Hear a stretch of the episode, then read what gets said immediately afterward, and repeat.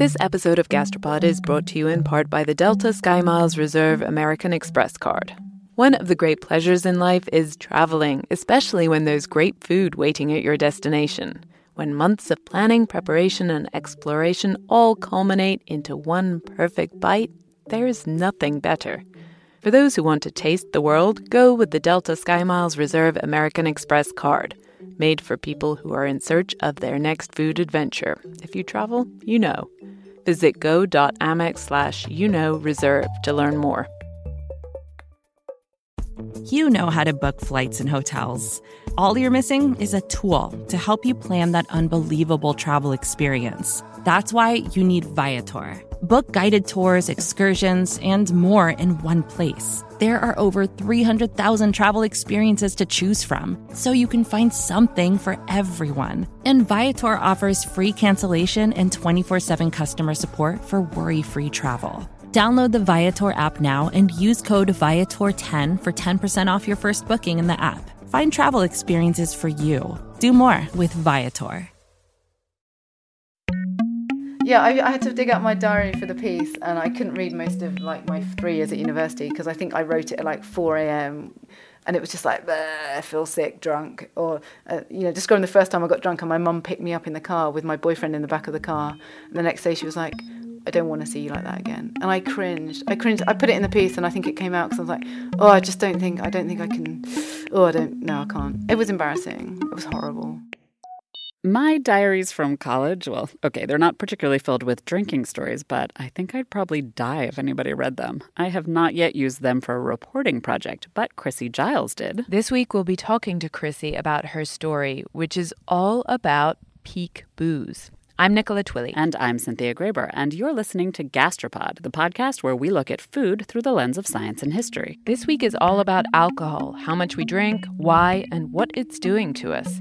Plus, we get a sneak peek at the synthetic alcohol of the future. Chrissy Giles is a British journalist. We went to the same university, actually, Leeds University in the north of England, and she was a couple of years beneath me. She recently wrote a story for Mosaic, and she starts that story with a very graphic and honest description of her drinking career. Like most Brits, she started at 14 or 15, just sneaking drinks with friends. But things really got going at university. Freshers week, the first week at uni, was all about getting drunk so you could I thought so I could survive it.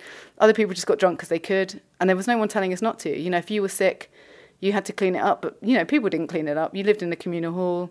It just happened. It was just what we kind of did. And then maybe we went to class in between. Maybe we didn't. To my shame, I can confirm that this was completely normal behavior. That's probably normal for a lot of Americans during their orientation week at college, too. Right. But in the UK, most of us just never stopped. And, when I was 20 or 25 and I got drunk and I lost my purse or I threw up, you're like, oh, my goodness, that's embarrassing. But, woo, I'm young. Now I'm 35 and doing the same. I'm I'm not young. This is really cringy. But I'm still doing it, right? And everyone's still doing it. So what exactly is happening when Chrissy is out getting wasted with her friends? Alcohol is a very interesting drug because it has different effects depending on how much you take. That's David Nutt. He's a neuropsychopharmacologist. Give me a round of applause for saying that correctly. Applause. And he's a former advisor to the British government on drug policy. The thing it does is it starts to tickle up a system called the GABA system. And the GABA system is a system which regulates anxiety. If you turn on GABA, then you get less anxious. So that relaxation, you begin to feel that disinhibition comes from enhancing this natural calming system in the brain called GABA.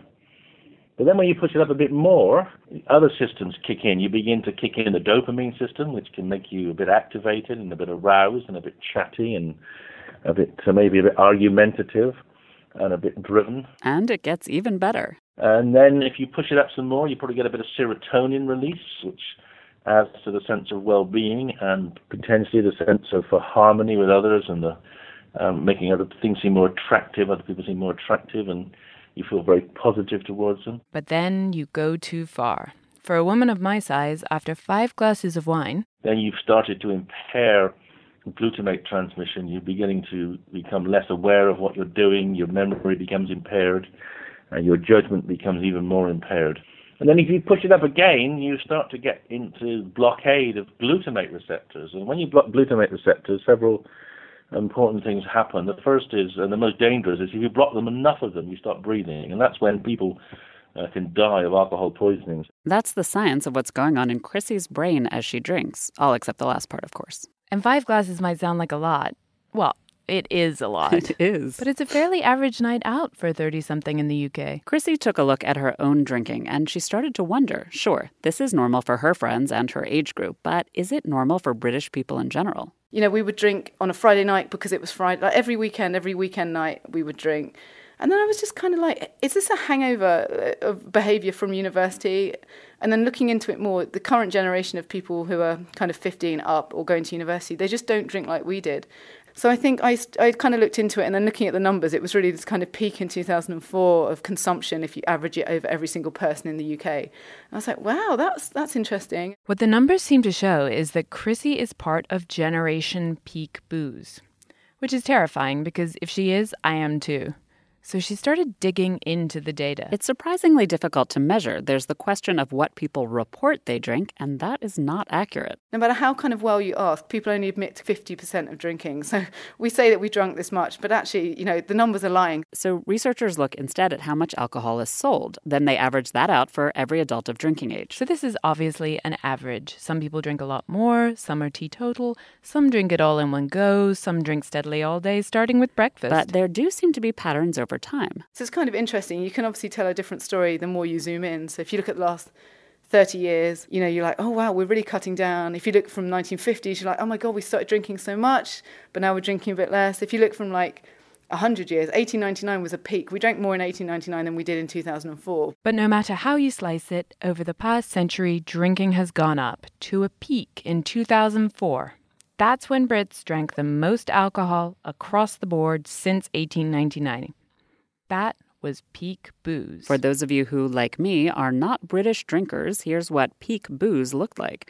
Researchers call what Chrissy was doing, they call it determined drinking. So people talk about these kind of drinking careers and you have like a repertoire of drinking and stuff like that. But this determined drunkenness was really interesting. And it was one of those things you read and you kind of go a bit cold and you're like, oh, God, yeah, that's completely it. This idea of like preloading. I'm going to be your translator here.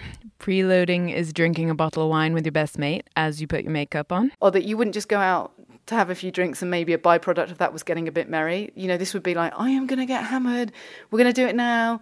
We're going to get drunk before we go out. We're probably going to drink in the taxi. We'll maybe have a like, what would they call, a tactical chunder, which is disgusting. But, you know, people that would throw up, I don't know, like the Romans or something. So you could then continue drinking. That was not part of my or Chrissy's drinking repertoire, just so you know.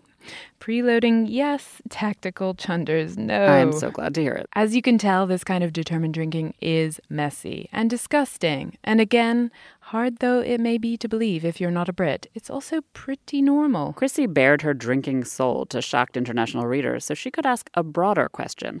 What led to her generation of Brits drinking so much more than earlier generations, and what can we all learn from it? Looking from, I guess, the kind of 1900s onwards, there were things kind of like, you know, 2 massive world wars and recessions and things like that that really kept not only kind of drinking low, but the kind of drinking populations just weren't there. So they were away fighting. The women didn't really drink, and they certainly didn't drink in pubs. While she was doing her research, Chrissy came across an amazing book called The Pub and the People.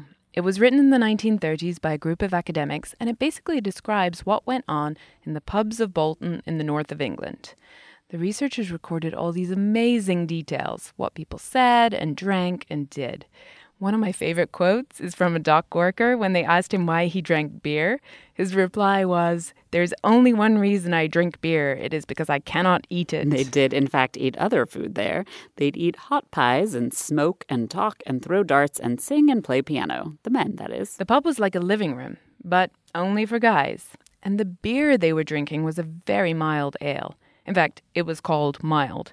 Super low alcohol, typically warm and flat.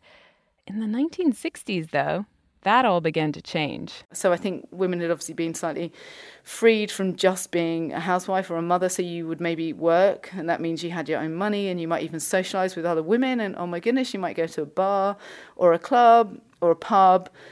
And I think the industry saw that women were coming out and maybe they didn't want to drink a big pint of lager that would make you kind of bloated and it's maybe a man's drink. So they would kind of aim cocktails at us or glasses of wine. And I think the kind of expansion of wine in the UK, and especially drinking wine at home and women drinking wine, it kind of all entwined to become a different way that we drank. And it's, I talked to one researcher who called it, this is a really efficient drug delivery system, because it's kind of Moorish, it's got this sophisticated thing, it can taste really nice, it can work well with food, and you get to have it in a nice glass. And it became like, and it still is, I think, you know, a kind of classy way to get smashed. So now women are drinking too, and wine is becoming more popular. And remember that flat, warm, low-alcohol, mild beer? That got replaced by a sexy European import too, lager, which is not only fizzier but also more alcoholic. It was kind of in the 60s and 50s and 60s where people were travelling more on aeroplanes, on package holidays, and they'd go to Europe and drink a lager, and they'd be like, oh, this is exotic. And then you'd go home and maybe you'd see it in a pub and you'd try it there. And I think it was kind of a generation in the 60s where they for some reason didn't do the same as their parents. And the design of pubs changed too. No more cozy armchairs by the fire like in The Pub and the People. Instead, the pubs were specifically engineered to encourage maximum boozing. One of the main techniques was something called vertical drinking. This vertical drinking idea was that you go somewhere and it would almost be like everything was designed to make you just consume. So you would stand up, not sit down, and there's data saying that people drink more standing up than sitting down. So the music's loud, so you don't really talk, and when you don't talk, you drink more. They probably wouldn't serve food, but they might be salty bits and pieces, so the salt makes you drink more. You know, everything about it was kind of like drink, drink, drink. And then the 1990s hit. I remember the beginning of this time. When I was in college in the US, there were sweet shots of hard alcohol and equally sweet, fizzy, alcoholic drinks clearly meant to mimic soda. I didn't realize they had an actual industry name. They're called Alcopops. The thing I didn't realize is that, according to Chrissy, Alcopops were the booze industry's response to raves. In the early 1990s, taking ecstasy and dancing with glow sticks and downing energy drinks was much cooler than going to the pub for a pint. The alcohol industry started to get nervous, and so they invented a sugary, colorful, energy-boosting drink of their own with booze in it. Things like hooch, where it tasted sweet and it didn't taste like horrible spirits, but it was still really strong. So I think cocktails are a kind of similar way of doing it. It was almost repackaging alcohol for people that didn't think they wanted to use alcohol. So I think kind of Alcopops and these energy drinks and all that kind of stuff came up, and shots as well, with this way of like, oh, you know, you're young and cool, but we're young and cool too. Look at this new stuff. Your dad wouldn't even know what this is, you know, and you drink these kind of aftershock, these horrendous, like apple sours. You know, it was like bright green. It was like, it probably is well, it's probably not mouthwash. That's probably libelous. It's akin to mouthwash. You know, I remember these like licorice flavoured things. People still drink it, and it would just be gross. And then I think in Leeds they opened this Vodka Revolution bar, which I think they're still around. And it was just like millions of types of vodka. But, you know, it's still just neat vodka, right? It's still really hard to drink, but it seems so fun. It's like being in a sweet shop. So grim. I never saw the attraction of these, thank goodness.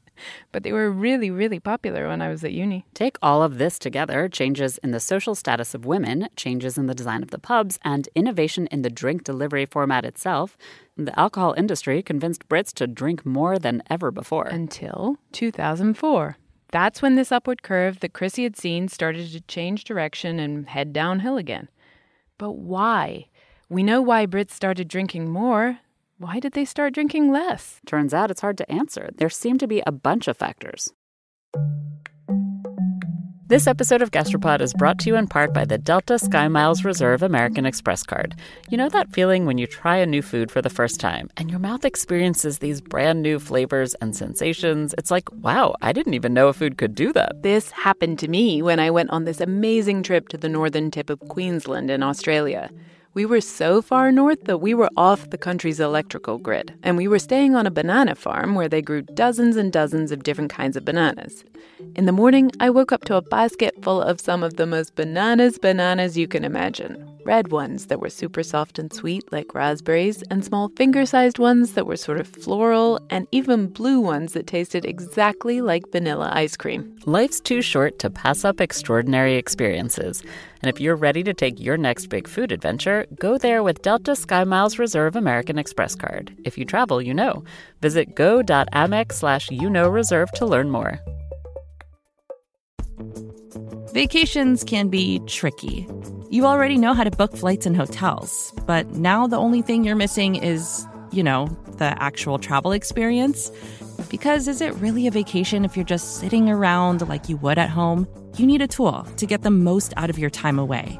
That's where Viator steps in. You can book guided tours, activities, excursions, and more in one place to make your trip truly unforgettable. Viator has over 300,000 travel experiences to choose from. Everything from simple tours to extreme adventures and all the niche, interesting stuff in between. So you can plan something that everyone you're traveling with will enjoy. Real traveler reviews give the inside scoop from people who already been on the experiences you're considering, so you can plan with confidence. Free cancellation helps you plan for the unexpected. And 24/7 customer support means you can travel worry-free. Download the Viator app now and use code Viator10 for 10% off your first booking in the app. Find travel experiences for you. Do more with Viator. It's everything from kind of going to university now is really expensive, so maybe you have less money, and maybe you're thinking, I've got to get a job. The job market's really hard. We're in a recession. I need to like maximise my kind of life chances here, and I'm not going to get smashed every night. So maybe they're thinking more about that. Somebody was talking about this idea of Instagram and Snapchat and how it's all about physical appearance and healthy. So now that's that kind of, what is that, strong is the new skinny. So I think there's this idea that maybe this culture is much more about appearance than we were, and actually it's, you know, they're not drinking because of physical stuff. Also, people are online a lot more. Maybe you're at home and you're kind of having social life that way, so you're not going to the pub and you're not drinking. People are taking street drugs, and maybe you're taking illegal drugs instead of booze, because actually it's cheaper to get intoxicated on drugs than it is on booze, and you don't have to pee all the time. Chrissy also says that the drop might not be the same for men and women. So men have always drunk more than women, but actually the kind of women's consumption is rising, whereas maybe men's is falling, or maybe women's isn't falling the same. David Nutt had another theory to throw into the mix. I mean, the other thing, of course, you've got to remember is that a lot of drinking is a luxury. It's to some extent determined, therefore, by disposable income. And, you know, when there's a recession, it goes down. The reason drinking's gone down in this country is only because we've gone through a recession in the last 5 years. So women's drinking hasn't necessarily slowed, and the dip may be temporary. But what isn't in doubt is that my and Chrissy's generation, the generation that came of drinking age in the 1990s, we drank a lot. And for the most part, we continue to do so. The drinking pattern does seem to be different in the U.S., at least from my perspective. I don't know many 30-somethings who continue with the type of drinking patterns that you and Chrissy described. Drinking patterns are a little different in the U.S. Historically, they were sky high. In 1830, the average American over 15 years old consumed nearly 7 gallons of pure alcohol a year. That's a huge amount. In the UK, in 2004, right at the very peak of peak booze, British people drank a little more than 3 gallons a head, half the amount of an American in the 1830s. That's a crazy number. But what about this past century? Did we follow the same trends here in the U.S.? Yes and no. Like in the UK, drinking went right down at the start of the 20th century. You can thank Prohibition and the Great Depression for a lot of that. Then, like in the UK, from the 1950s onwards, there's a steady climb. But the U.S. version of peak booze came in the early 80s. At U.S. peak booze, people were drinking just under 2.8 gallons a head. So that's still less than Brits in 2004. Okay, so we were drinking a lot in the early 80s here. And then what happened? Well, after that peak in the early 1980s, per capita consumption went down pretty steadily in the U.S. until 1998. And then it started climbing again. I wonder why. Interesting thing about looking at the U.S. numbers versus the U.K. is that the U.S. is so huge, it's really hard to pick out those kinds of correlations at a national level. Researchers tend to focus on regional patterns instead. It's interesting to think about. I was in college in the early 1990s, and people were absolutely drinking, and sometimes they were drinking a lot. But the stories about drinking on campus today seem far more extreme than what I remember. It sounds like that matches the data. People are drinking more than we were in the early 90s. Yeah, that's right. There's a little blip in 2008 with the financial crisis, but it's on an upward trend again. Nowadays, Americans drink 2.34 gallons a head. Want to know where all those boozers live? No idea. New England. That's the region with the highest consumption. Really? Maybe it's these long, cold winters. We'll get back to booze and even meet its synthetic replacement in a minute. But first, we want to tell you a little bit more about another sponsor this week, Squarespace. Building a website can be hard. Even if you do know your way around coding, creating something that looks good and works well is a time-consuming affair. But whether it's for a business site, a portfolio, a restaurant, or whatever else, In this day and age, you probably need a website. Well, lucky for us, Squarespace makes it easy to build lovely websites without breaking a sweat. Squarespace provides simple, powerful, and beautiful websites that look professionally designed regardless of skill level, no coding required.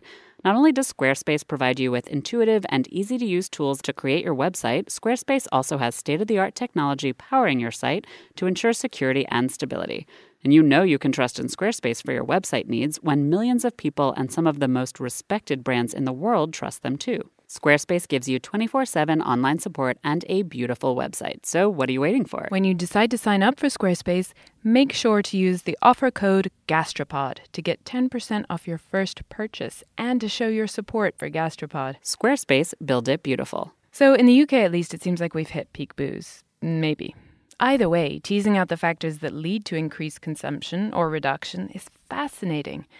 And it's actually really important, because the one thing that is clear is that drinking a lot is really not very good for you, even if you're not an alcoholic. People that have problems with alcohol, you know, where you go and get help, that's a different category. And I deliberately didn't go there in this piece. But I think for a lot of us, you know, we were drinking more than was probably healthy, but we managed to continue. But now I think it was kind of looking back, you're saying, well, if we really were this peak, have we done damage? So I was talking to some kind of liver consultants and epidemiologists, and again, it's really, really difficult to say. Everyone knows the immediate harm alcohol can cause. You get dehydrated. You might feel horribly nauseous and in pain the next day. You might vomit.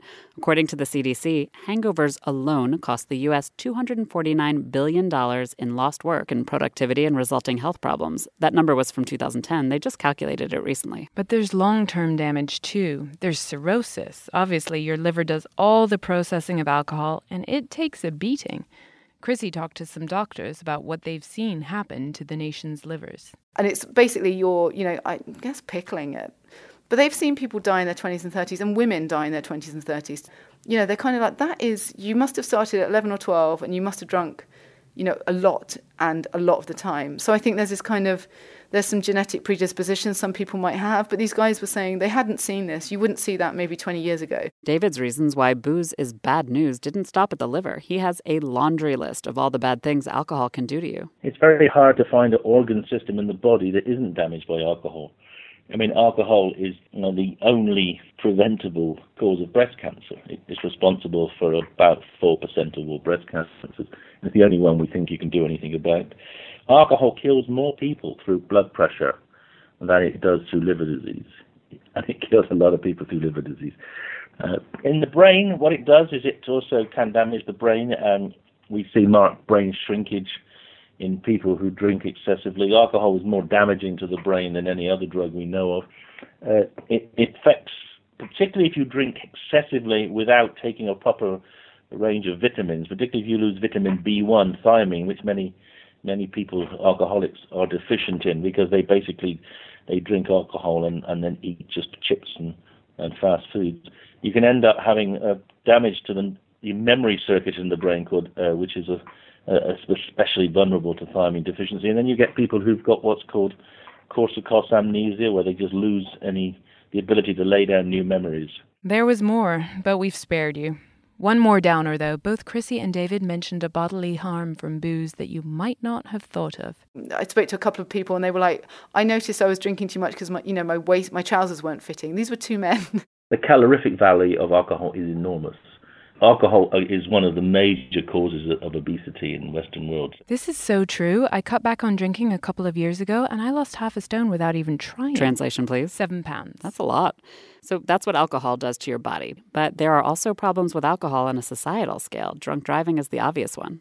Well, alcohol is responsible for 50% of road traffic accidents and deaths.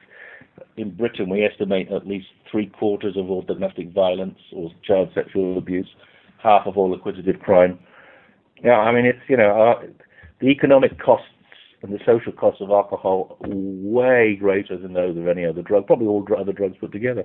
A typical Saturday night in the emergency rooms of London is dominated by booze casualties. Many of them are the result of fighting. As David told us, booze makes you argumentative. and there's plenty of weaponry around in a bar. So it's basically, you know, if you get in a fight, you grab something. I mean, not you or not me, but people get in a fight, they grab something, and that's either a bottle or a glass, and they just kind of injure people with it. And it's horrendous.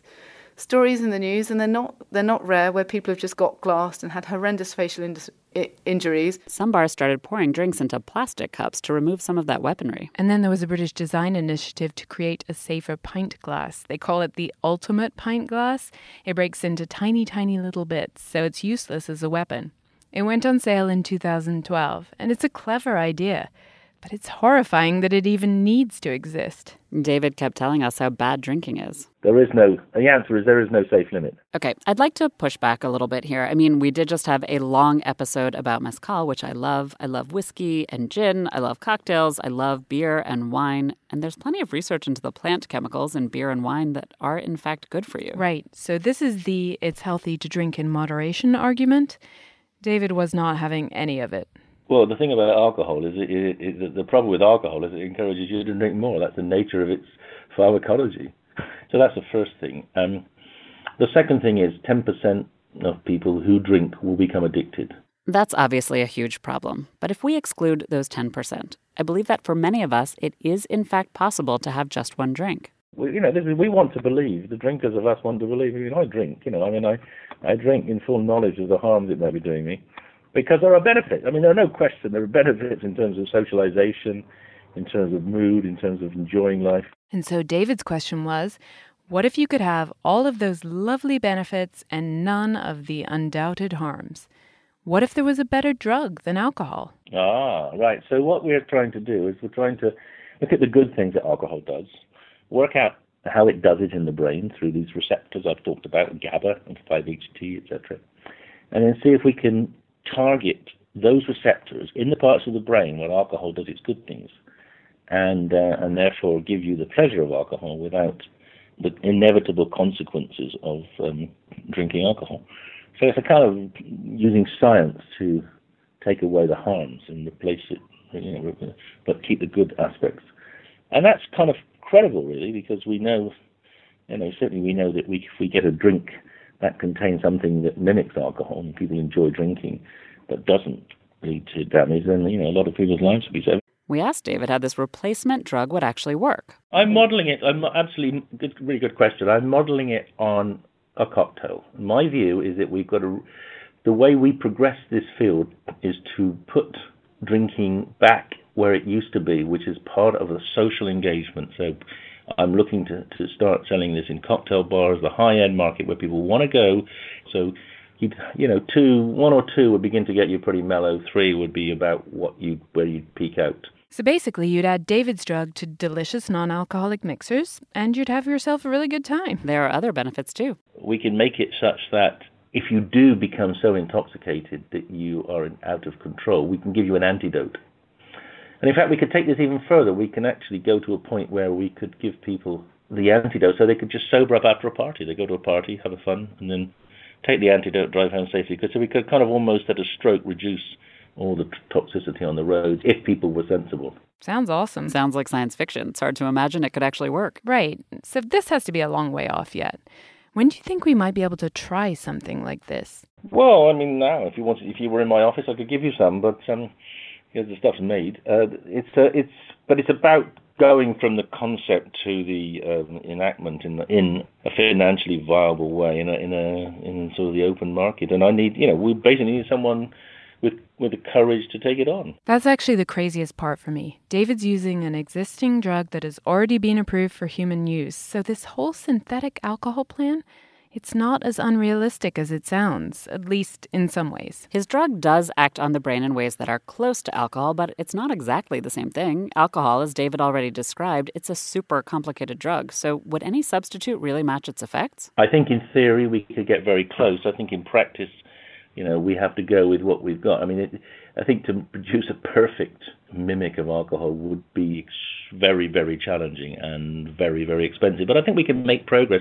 And I would say there are two ways forward here. One is, of course, that we've got to start somewhere. And if we can begin to get people accepting safety as much more a much greater safety is worth having in rather than absolute mimicry. That's a good start, and that would then raise money to be able to do more sophisticated development, to find something that's even more like alcohol. But then, of course, the other thing that might happen is that people just say, well, that's good enough. I mean, if we had a whole generation brought up on a safe alcohol, Syntholol, rather than on alcohol, then they wouldn't be complaining, would they? They would just be saying, yeah, this is good enough. And, you know, good enough is good enough. It wasn't until about the 1600s, people were quite happy to drink wine and beer. It was only when we got the new technology of spirits that people started getting interested in stronger alcohol. So, you know, society basically uses what it can, and if it's safer and cheaper and nicer to use Syntholol rather than alcohol, I think society will eventually switch. If David's right, if people really would make the switch from beer and wine and whiskey... and mezcal. If we all did make the switch to David's Syntholol, which maybe, by the way, needs a different name, that shift would be revolutionary. No, totally transformational. I mean, we would reduce... if everyone in the world switched, we would reduce the personal toxicity of alcohol to virtually nothing. So that would give the average alcoholic another 15 years of life. We would reduce quite a lot of the road traffic accidents. What we're hoping, and this is obviously more speculative, is that if we can, by targeting, as I said, the things that alcohol does, the good things that alcohol does, we might be able to avoid more of the unpleasant things like the aggression and the dependence. And it might be that we can actually, you know, eliminate significant amount of the social harms as well. So yeah, I think this could be a revolution. I mean, I think this could be truly transformational if we can get people to buy into it and switch. I can see this taking off, maybe in a limited amount, but I just have a hard time believing that it'll totally replace alcohol. First of all, it doesn't replace the taste of a complex Pinot Noir or the bite of an IPA. It works like a cocktail. And every single community all over the world, as far as I know, has some sort of fermented liquid that they create and enjoy. We love it. Our relationship with alcohol goes back to before the dawn of agriculture. Yeah, I mean, I'm intrigued. I would love to try David's Syntholol. But the thing is, human culture is so intertwined with booze at this point that it's just really hard to imagine replacing it wholesale. Still, after hearing David lay out the physical and social harms of alcohol so clearly and so convincingly, it seems really important to reduce the amount we drink. My question is whether replacing alcohol is the way to do it. There are other things that work, like policy. The reason we have a huge increase in consumption in the last 30 years is because we have liberalized access, we've reduced taxation, we've turned a blind eye to preventative measures like reducing the drink driving limit. And one thing we haven't done, which is what your country did, which was one of the most brilliant social health measures in the history of the world, which was to increase the drinking age from 18 to 21. That happened in the 1990s across America. Eventually all the states aligned to a 21-year-old drinking age. And the estimates are that saved, getting on now, to over 300,000 lives on the roads of young people who would get drunk and drive and kill themselves and their friends. This is really interesting for me, actually, because honestly, I had always sort of thought that America was stupid for its super uptight alcohol laws. All the blue laws and the no open bottles outside and the drinking at 21.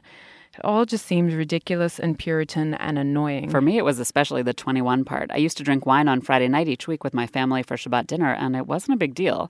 As a teen, I lived in Switzerland with a family, and we had wine all the time with our meals. It made sense. But David has a convincing argument. Right. And, you know, I believe in regulation. Like, I believe in gun control. America has much, much easier access to guns than the UK, and it has a lot more gun violence.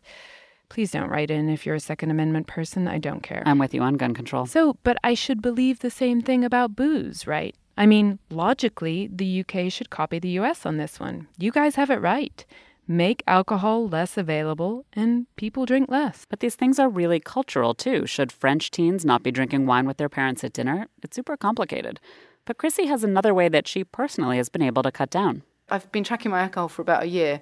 And it has helped me cut down because I'm consciously thinking about, am I drinking or not? And I spoke to a few people about this, and a bit the same as kind of Fitbits and stuff. Self-tracking is a really effective way of just being more kind of mindful, I guess, of what you're drinking or how much you're exercising or what you're eating or any of that stuff. Yeah, I've consciously cut down too. It wasn't particularly difficult. The downside is that I can't keep up with my British friends when I go home now. I am a total lightweight. You can join me in that one. But I feel better for it. Plus, I can have more food. Cheese, chocolate, these can be my empty calories instead, and they're not even empty. I'm in favor of that one. More cheese and the occasional glass of wine or gin and tonic, of course. Well, of course. Thanks this episode to Chrissy Giles, who is a science journalist and commissioning editor at Mosaic. Her article about peak booze in the UK was published by Mosaic. We have a link on our website. And thanks also to David Nutt, chair of the UK's Independent Scientific Committee on Drugs, professor of neuropsychopharmacology at Imperial College London, and author of Drugs Without the Hot Air. Link to that as well on our website. Where you can also find past episodes, comment on this one, and of course support us with a donation. You can also show your appreciation by rating us on iTunes, which helps other listeners find us. So this tree, so far we found 3 different kinds of mushrooms on this one down tree alone. That's right. We'll be back in 2 weeks with an episode all about the science and history of mushrooms. Thanks for listening. Till next time. This episode of Gastropod is brought to you in part by the Delta SkyMiles Reserve American Express card. You, dear listener, already know about the transformative power of food. You're probably thinking about food right now, aren't you? Look, we get it. Sometimes a craving is more than a craving. It's a calling that you have to indulge, even if it takes you thousands of miles to get there. For those who want to taste the world, go with the Delta SkyMiles Reserve American Express card, made for people who are in search of their next food adventure. If you travel, you know. Visit go.amex/reserve to learn more.